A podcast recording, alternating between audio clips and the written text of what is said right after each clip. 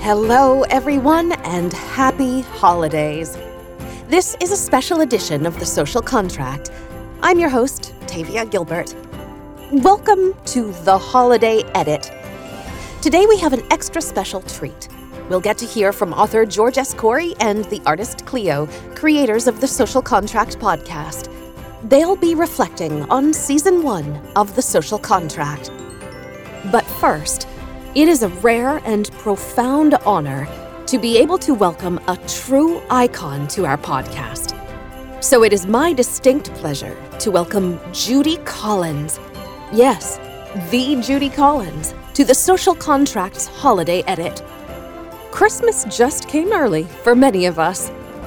Judy Collins is a modern day Renaissance woman for decades, her artistry and musical craft as a singer, songwriter, and musician have inspired audiences and fans around the world. In addition to her extraordinary career in music, Judy is also an author, musical mentor, social activist, and Academy Award nominated filmmaker, among other things. She remains as creatively vigorous as ever having released her first ever album of completely original material called Spellbound earlier this year. We're spellbound by her. Judy graciously made time to talk to the social contract. Here's some of my conversation with her. Again, thank you so much for your time and for gracing our podcast with your presence. Your album, your new album, Spellbound, which we think is dreamy, was just nominated for a Grammy for Best Folk Album. Congratulations. That's Thank you. It's incredible and it's really significant that this is your very first album of all original songs. So I'm wondering if that was a choice you made, if it happened organically. What's the story of that? It happened because I was in a writing frame of mind. And um, in 2016, I started.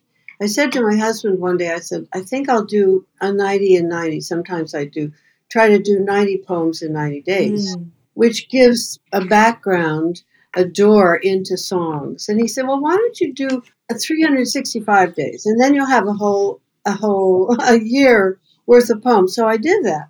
Wow. And at the end of the year, I thought, this has worked really well because a lot of those poems harvested out songs. Hmm. And since I started writing, which was in 1966 when I met Leonard Cohen, and I recorded Suzanne. And when he heard it, he said, Well, I want you to always be recording my songs, but I don't understand why you're not writing your own songs. Hmm. And it was then that I wrote Since You've Asked, which was my very first song, which uh, I'm very happy about. And since then, I've written about 60 songs, which I have recorded, which hmm. are on all of my albums, scattered through the combination of me and other artists.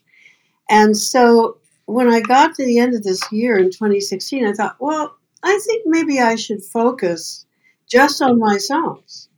And I had a few favorites of other artists that I was sort of put aside. And um, I've just recorded one of them, but it's mainly been focused on my own writing. So hmm. it was time. It was just time. You know, yeah. say the timing is everything. So I'm hoping that that's yeah. true. Well, and the universe has obviously agreed with you that it was the right time. Let's stay with Leonard Cohen for just a moment, um, who's somebody near and dear to my heart, too, and so many of us, of course. I understand that you helped Leonard Cohen get over stage fright, and in return, he taught you how to write music. Is that exactly? Know, we swapped favors and his encouragement, you know, his question, it wasn't even a question, it was a statement. He said, I don't know why you're not writing your own songs. That's a very kind of uh, Greek or Roman question. It's it's not you should. Mm-hmm. It's not why don't you. It's I don't know why, which puts it on him. I mean, mm. he has the onus of the question, which is really interesting because I immediately ran off to write. I wrote Since You've Asked in about 10, 15, 20 minutes. Then the next song I started to write took me five years. So mm.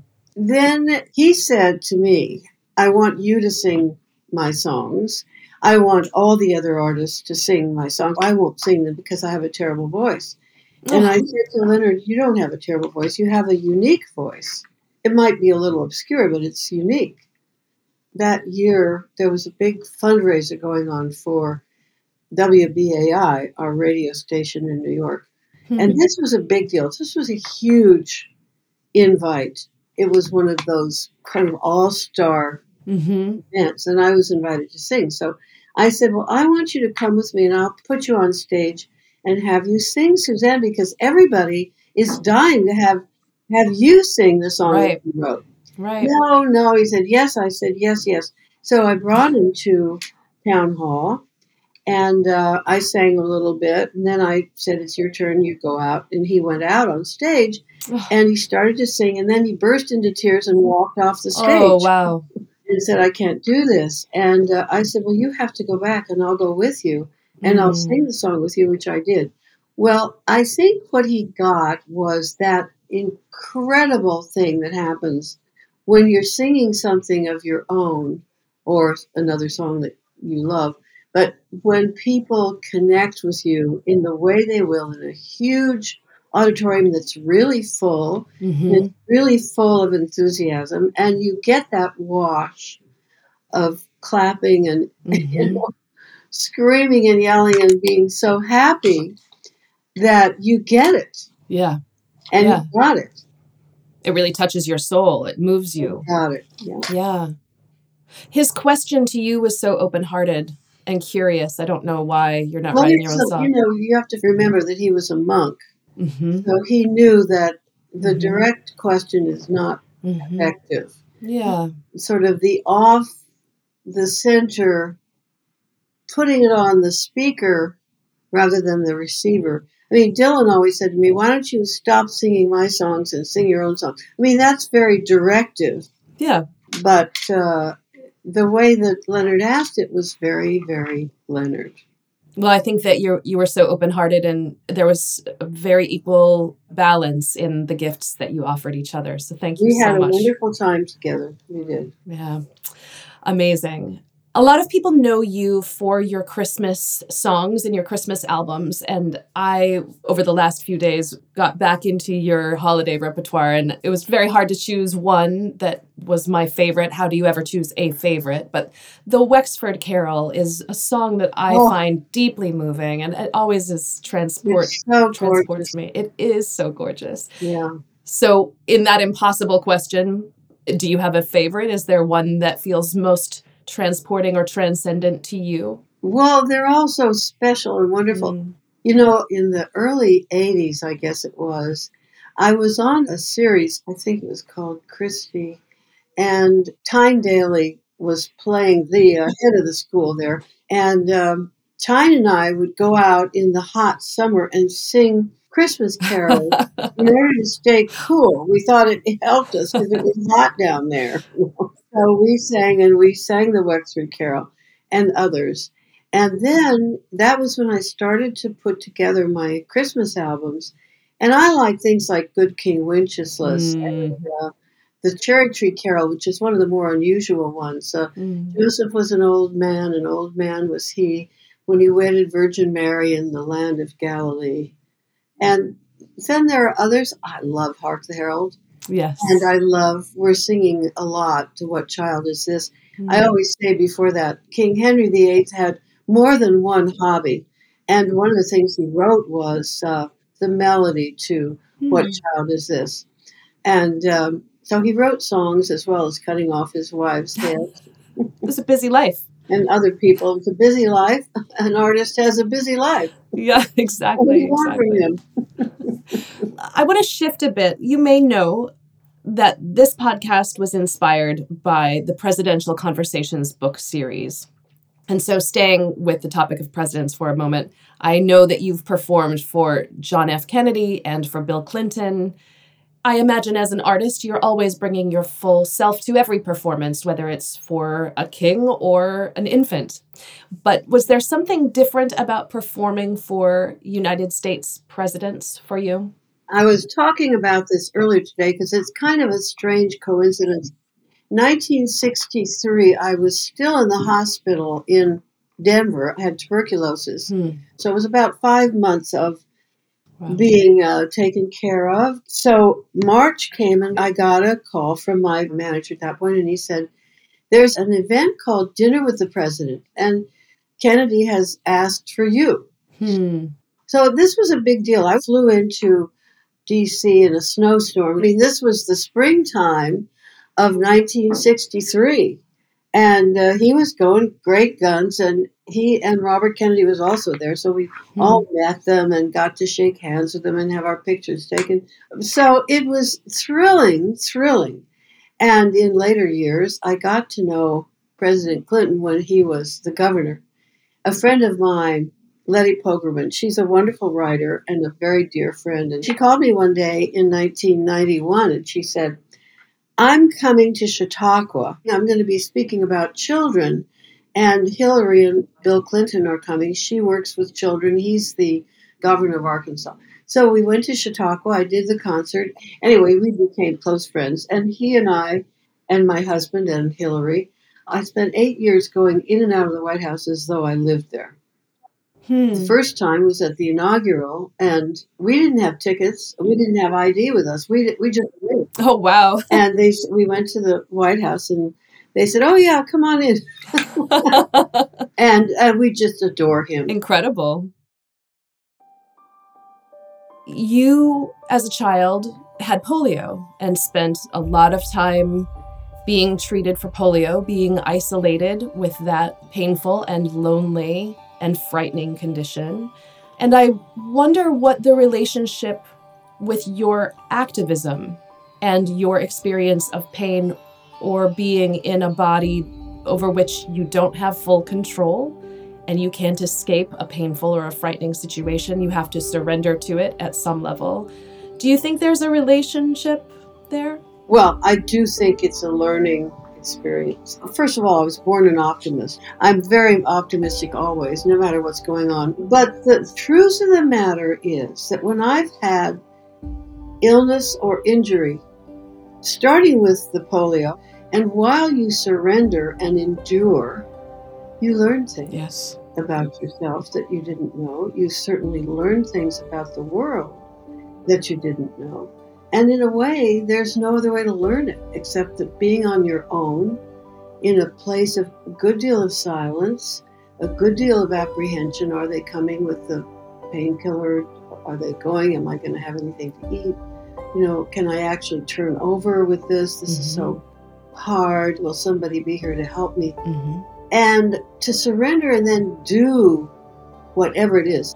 It was a relief the relief of being out of touch with the world. Mm-hmm. And we all need to be out of touch. Now we we get out of touch of course by meditating, mm-hmm. by taking that silence into our lives and adapting to it, adopting whether you sit by a river or whether you do the Nam Myoho Renge Kyo or but always you have to find some portal to the other place.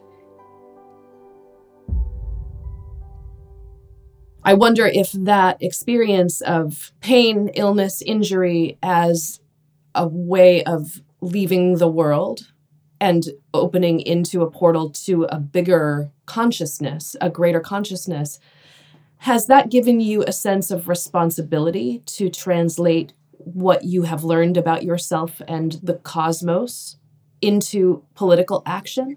Well, it must have because I'm always thinking about what's going on in the world and wondering what in the world I can do. Prayer is powerful. I believe that. I believe that. I think that the interrelationship with the cosmos, however you can send the positive force into it, is going to help. I speak about it. I talk about war, death, taxes, and the rest. I try to focus on bringing beauty into the world. My job is to make people feel a sense of their inward beauty and a relaxation for a couple of hours where actually they can get away from and get into their own minds about what is bothering them and what they might be dwelling on while they're listening to me. That's, I think, the function of music is appropriately distanced from a lot of noise. You know, they're sitting in the audience, they're quiet, they can't be on their phones or their televisions and they're absorbing their own thoughts about what's going on in the world, what's going on in their world. That's a great service. That's why I think music will always be with us. And we have to tell stories. We know that the people who lived in the caves in ancient times had to write it down. They had to draw it down. They had to make, I'm sure they were making music mm-hmm. with horns and pipes and things they made out of weeds and sticks, and they were finding a way to bring those vibrations of another place into the cave. Mm. That's beautiful. James Baldwin said artists are here to disturb the peace. They have to disturb the peace, otherwise, chaos. And I think that relates to that sound coming from within the cave. That's our oldest communication, that vibration. I want to shift a bit. The makers of this podcast, George Corey and the artist Cleo, they've been deeply moved by your songbook throughout many years. And standouts for them that they wanted me to thank you for include Send in the Clowns and Amazing Grace. And I have to say, I've loved Send in the Clowns since I was a child, well before I knew who you were. I knew of that song. It's just such an iconic and beautiful song, and one I learned to play on the piano when I was very little. But I wanted to talk to you about Amazing Grace. And even saying that makes me feel emotional and brings tears to my eyes because it has been sung in many different iterations by many different people, but your rendition was chosen for preservation by the Library of Congress as being culturally, historically, artistically significant. And I feel that that song is one that I can never sing without weeping. It's one that I obviously can't talk about without weeping. How did Me that too. feel to have your rendition included in the largest library in the world, the Library of Congress. That is a huge honor. What was your response to that? Well, it's a great honor. I knew the song. My grandmother taught it to me, and uh, I came about singing it because I was involved in New York in 1969 in an encounter group, one of those old fashioned mental health gatherings that we used to have and uh, the encounter group that I was in was something that was run by a guy named Candy Latson. And he found his way to New York, and I was at a dinner party with the Hovings. I was very close to Tom Hoving and Nancy. And uh, they invited me to dinner one night, and he was there, and I we talked and had a good time. And he said he was working at one of the recovery programs here, Phoenix House. He said, I'm doing encounter groups over at Phoenix House. Would you like to come and see one? And I said, sure. And then he's, after I went, it was very powerful, very powerful. And I didn't participate, I just listened. So he started an encounter group with us. And so one night, it was getting very rowdy. And people were talking and they were acting out and they were being really abusive mm. to one another. And so I thought, oh, I'll sing Amazing Grace because somebody in the room knows a little piece of it and everybody will know something of it. So we could, so we all sang it, and everybody calmed down.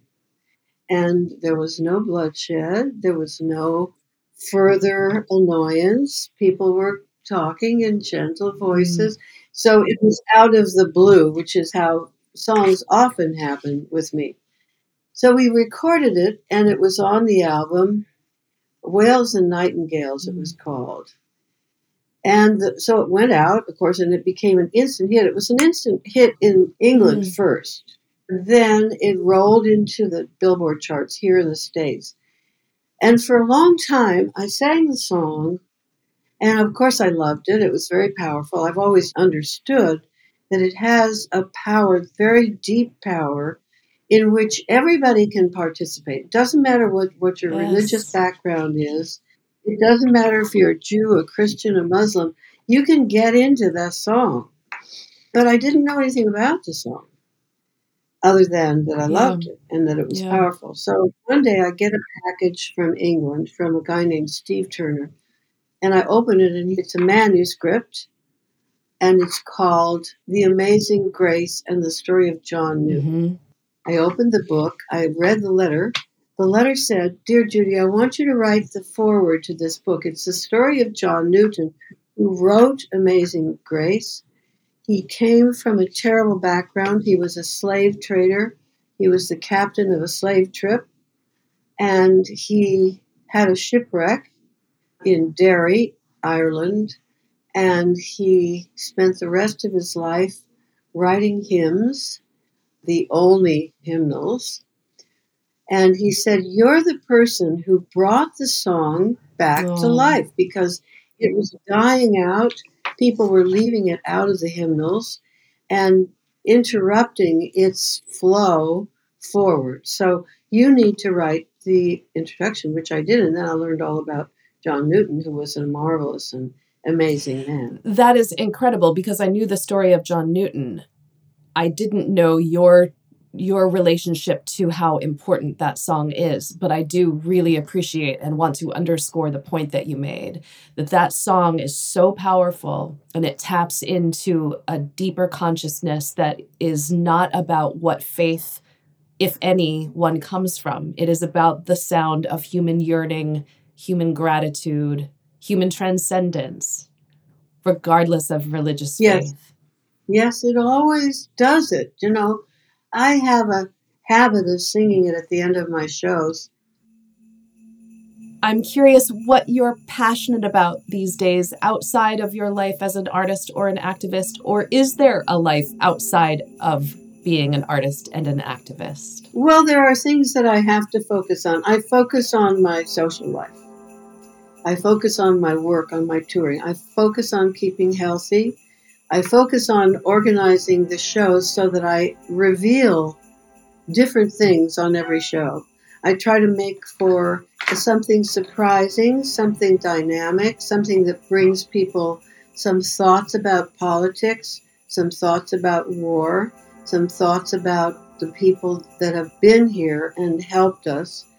And uh, that's what I try to do my social life, I really depend upon the interaction with my friends and the continuity of my friendships. And it's a major piece of what I do. I spend a lot of my time calling, making Zoom contacts, setting up dinners, setting up this, that, the other thing, because I need to make contact with physically so that I can hear what's on other people's minds. That's beautiful, though, that your friendships are just as important in your life. That's very important. Do you make resolutions, New Year's resolutions? I make resolutions every day. We have a habit at the New Year of writing down our problems, our desires, our wishes, and burning them in a wok, which we we do. Mm-hmm. I mean, we are inside in an apartment in New York, but we still burn the stuff in the in the kitchen. and that's always helpful and healing. And we go to Christmas Eve at St. Thomas, and I sing usually at New Year's Eve at St. Mm. John the Divine, which I'll do this year. And we have a certain group that we meet for the Christmas Eve carols at St. Thomas. So we have traditional celebrations. It's beautiful. I love that you sing at St. John the Divine. What an incredible! It's one of my great privileges. That is amazing. Well, I am so, so honored and delighted to meet you and to have time in your company. It's really a joy. And Thank you. It's been a pleasure. You're wonderful. You have a great holiday and uh, take care of yourself. Judy Collins, everyone. What a gift to speak to such an inspiring icon. Now, let's check in with the creators of The Social Contract, George S. Corey and Cleo. For our new listeners, by way of a quick catch up, this podcast is a complement to the book Presidential Conversations, as well as its newly released follow up for young readers, Presidential Conversations for Kids. George writes the books, and Cleo makes them beautiful to look at. Quite a one two punch they are. Since debuting earlier this year, the Social Contract has been awarded a Platinum.com award and a Gold Marcom award through their creative work and civic outreach, including their involvement with such organizations as Bread for the City, National Building Museum, National Symphony Orchestra, and the DC Police Foundation. George and Cleo are committed to inspiring young minds and nurturing tomorrow's leaders. So, I'm of course thrilled to announce that we'll be hearing and learning a lot more from this dynamic duo in season two of The Social Contract. Launching President's Day weekend in February 2023, Our second season will have an exciting new vibe. This season will be based on the book Presidential Conversations for Kids. We'll be unpacking the social contract, specifically as it relates to kids, as we revisit lessons in leadership learned by our favorite pint sized protagonists, Georgie and Gigi. Just as we have in season one, we'll be combining fiction, conversation, music, art, and presidential history to hopefully educate and entertain our growing legion of younger followers. I can't wait for you to hear it. And now, here's some of my conversation with our very own George Corey and Cleo. I hope you enjoy. George and Cleo, happy holidays. Congratulations on the just announced season two of the Social Contract podcast. I cannot wait. There is no better way to kick off our conversation today than to talk about Christmas traditions at the White House. A few fun anecdotes. Andrew Jackson famously hosted an indoor snowball fight at the White House holiday party. The snowballs were fortunately made of cotton, which is very charming. The Nixon administration saw the first presidential gingerbread house, and First Lady Jackie Kennedy is the one who began the tradition of selecting a theme for the White House Christmas tree. So I'm curious, what are your holiday traditions? I will have to admit that we actually have had a snowball fight in the house. they do make cotton balls that you can get, and there were no children involved. It was just us. We still have them, and funny enough, we keep finding them. Uh, that's great. I just love the lights mm. in DC or in New York or, or even in London, which does a really nice job. I can't wait to put them up right around Thanksgiving and keep them up because it just has that celebratory feel. Yes. When you see the kids come by and see the lights, and then they ask when Santa is coming by because George came home one day and said, I saw a 12 foot Santa to go out in the yard. And I said, You didn't buy it? I sent him back. And now we not only have Santa, but we have Santa's sleigh. I love it. So they garishly sit in front of the house. It's fantastic. I love that. It is a great period for us. Cleo, the Christmas collages you did for the holiday edit are totally festive and totally fun. And I want to remind our listeners to check them out in the transcript. You're obviously into the holiday season. Is that something that's always been true for you?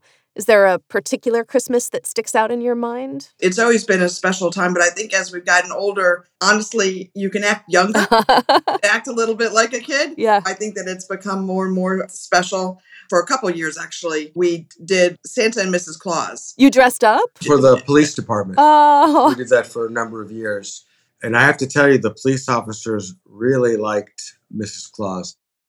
George, in the original presidential conversations, there's definitely a Christmas Carol vibe with the ghosts of presidents past visiting then President Trump in the middle of the night. So I wonder if that nod to Dickens was intentional. It's an homage to Dickens and his brilliance. Yeah. It was really a thoughtful way of creating a storyline. Yeah. We wanted a positive way to demonstrate why we had reverence towards the presidents. It's not necessarily mm. the character. That's what made yes. us think of it. I don't know if you heard Obama's one of his last speeches before this most recent election, but he listed off characteristics, honesty, courage, all these things. And it was that positive message that comes through. Yeah, absolutely. If we could play that and then just flash Cynthia's word art that she did for the first book, Cleo's word art, it was magical. We watched the Obama speech and we looked at each other and it's like, wow, this should be the soundtrack. It was so good. The underpinning of your combined creative works, certainly this podcast, it's the social contract. What does the social contract mean to each of you? Living it respectfully in a civilized society. And I think that that's exactly what we're trying to say with character. If you have these characteristics, You'll respect each other. You'll be able to have civilized discourse. You'll be able to behave or interact with each other in a way that makes sense for everybody because I think we've all demonstrated that working together, we can get a lot farther. I have to say that this last election, the midterms, really did bring that home. You can say whatever you want, whether it was anti abortion or if it was the economy or whatever. If you think about it at the underpinnings of all of that, it's all these characteristics as human beings that make us better and we're better together. Yeah. We all do better when we all do better. George, what about you? People and their character is what matters. And that's what comes across in the book, the short stories or the codas and PC4K, and what I think has come through in this beautiful podcast that you've managed and performed. It's what you're really talking to is good faith. Good faith, yes. Yeah. One of the things they've learned that, you know, if somebody will lie or commit fraud to your face, you can't do anything about no. it, right? I mean, that's all you can do is continue trying to understand what's happening. But that honesty and integrity is what we rely on. Yeah, we depend on that. How do you take that concept and make it understandable for kids in the Presidential Conversations for Kids themed book and our upcoming podcast, our season two? Everything we've written has always been for young adults and politically aware kids even when we wrote presidential conversations, at first it was going to be for young adults, and the publishers decided to produce it as an adult work, which I thought was a great compliment. The bottom line is we can communicate to children because we aren't lecturing to them. Yeah. And I think that doing that and then wrapping it in a story yeah. with kind of actual things that occur because those stories are interesting. Yeah. Yeah. PC4K, the difference is that we don't just have a presidential figure meeting past presidential figures, we have two 10 year olds, Georgie and Gigi, who are really, really, really cool. And they don't just observe past presidents or be lectured at, they participate. Yeah. And they make a difference. And we wanted kids to read that and say, I could have done that. It's all around in just two words it's us versus them. Yes. The more you believe that all of us are us, that is ultimately the social contract. It's if you start thinking of people as them, you take away humanity and all of that. So if you think of us, we're working on an additional book that's more art based and younger. Your question was, how do you explain that? I haven't figured it out completely, but the us concept helps because you can explain to a child when they're with their friends and that type of thing and when they're thinking of people differently that that may be a way to get at it there's that proverb from Chaim Potok, one of his books, that uh, the estranged son and father, and the father says, "Please come home," and he goes, "I can't come." He goes, "Well, just take one step and I'll take the other 99 uh, steps to oh, you. George, that's beautiful. That that leaves me in tears. Thank you. It's true though. I uh, it's all we've uh, talked about and written about since. Well, it's beautiful. Thank you so much. George and Cleo, everyone. Another great gift. I always love my conversations with these two. In closing, I want to share these words from President Clinton's 1999 holiday message to the country Love, peace, joy, hope. So many beautiful words are woven through our Christmas songs and prayers and traditions. Let us resolve to build a future where all people learn to love one another and to live together in harmony, where our children know true joy and where our hopes for peace, freedom, and prosperity for all are finally realized. Those sentiments resonate as much today as when they were first shared, on the eve of the dawn of the 21st century. And in honor of our very special guest this episode, Judy Collins, I'd like to share a quote from her as well. I was raised to speak out about politics and the world around me. I would do it whether I was in the public or not. It is the way I was taught, the American way. I cannot think of a sentiment that better embodies the spirit of this podcast. I want to thank George and Cleo. They are always such a delight. I hear their books, Presidential Conversations and Presidential Conversations for Kids, make great holiday gifts. And of course, an extra special thank you to the incomparable Judy Collins. In celebration of her appearance on the social contract, Cleo has also shared a stunning new work aptly titled Send In the Clowns. You can see it, along with a very Cleo Christmas, in the show transcript as well as on theartistcleo.com. And keep an eye on theartistcleo.com and georgescorey.com in the coming months for more information about Season 2 of The Social Contract and more. We welcome you to follow The Social Contract, available wherever you find your favorite podcasts.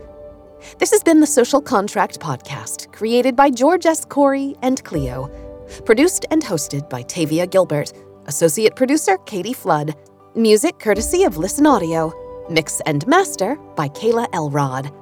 This has been a podcast from Listen Audio in association with Talkbox Productions.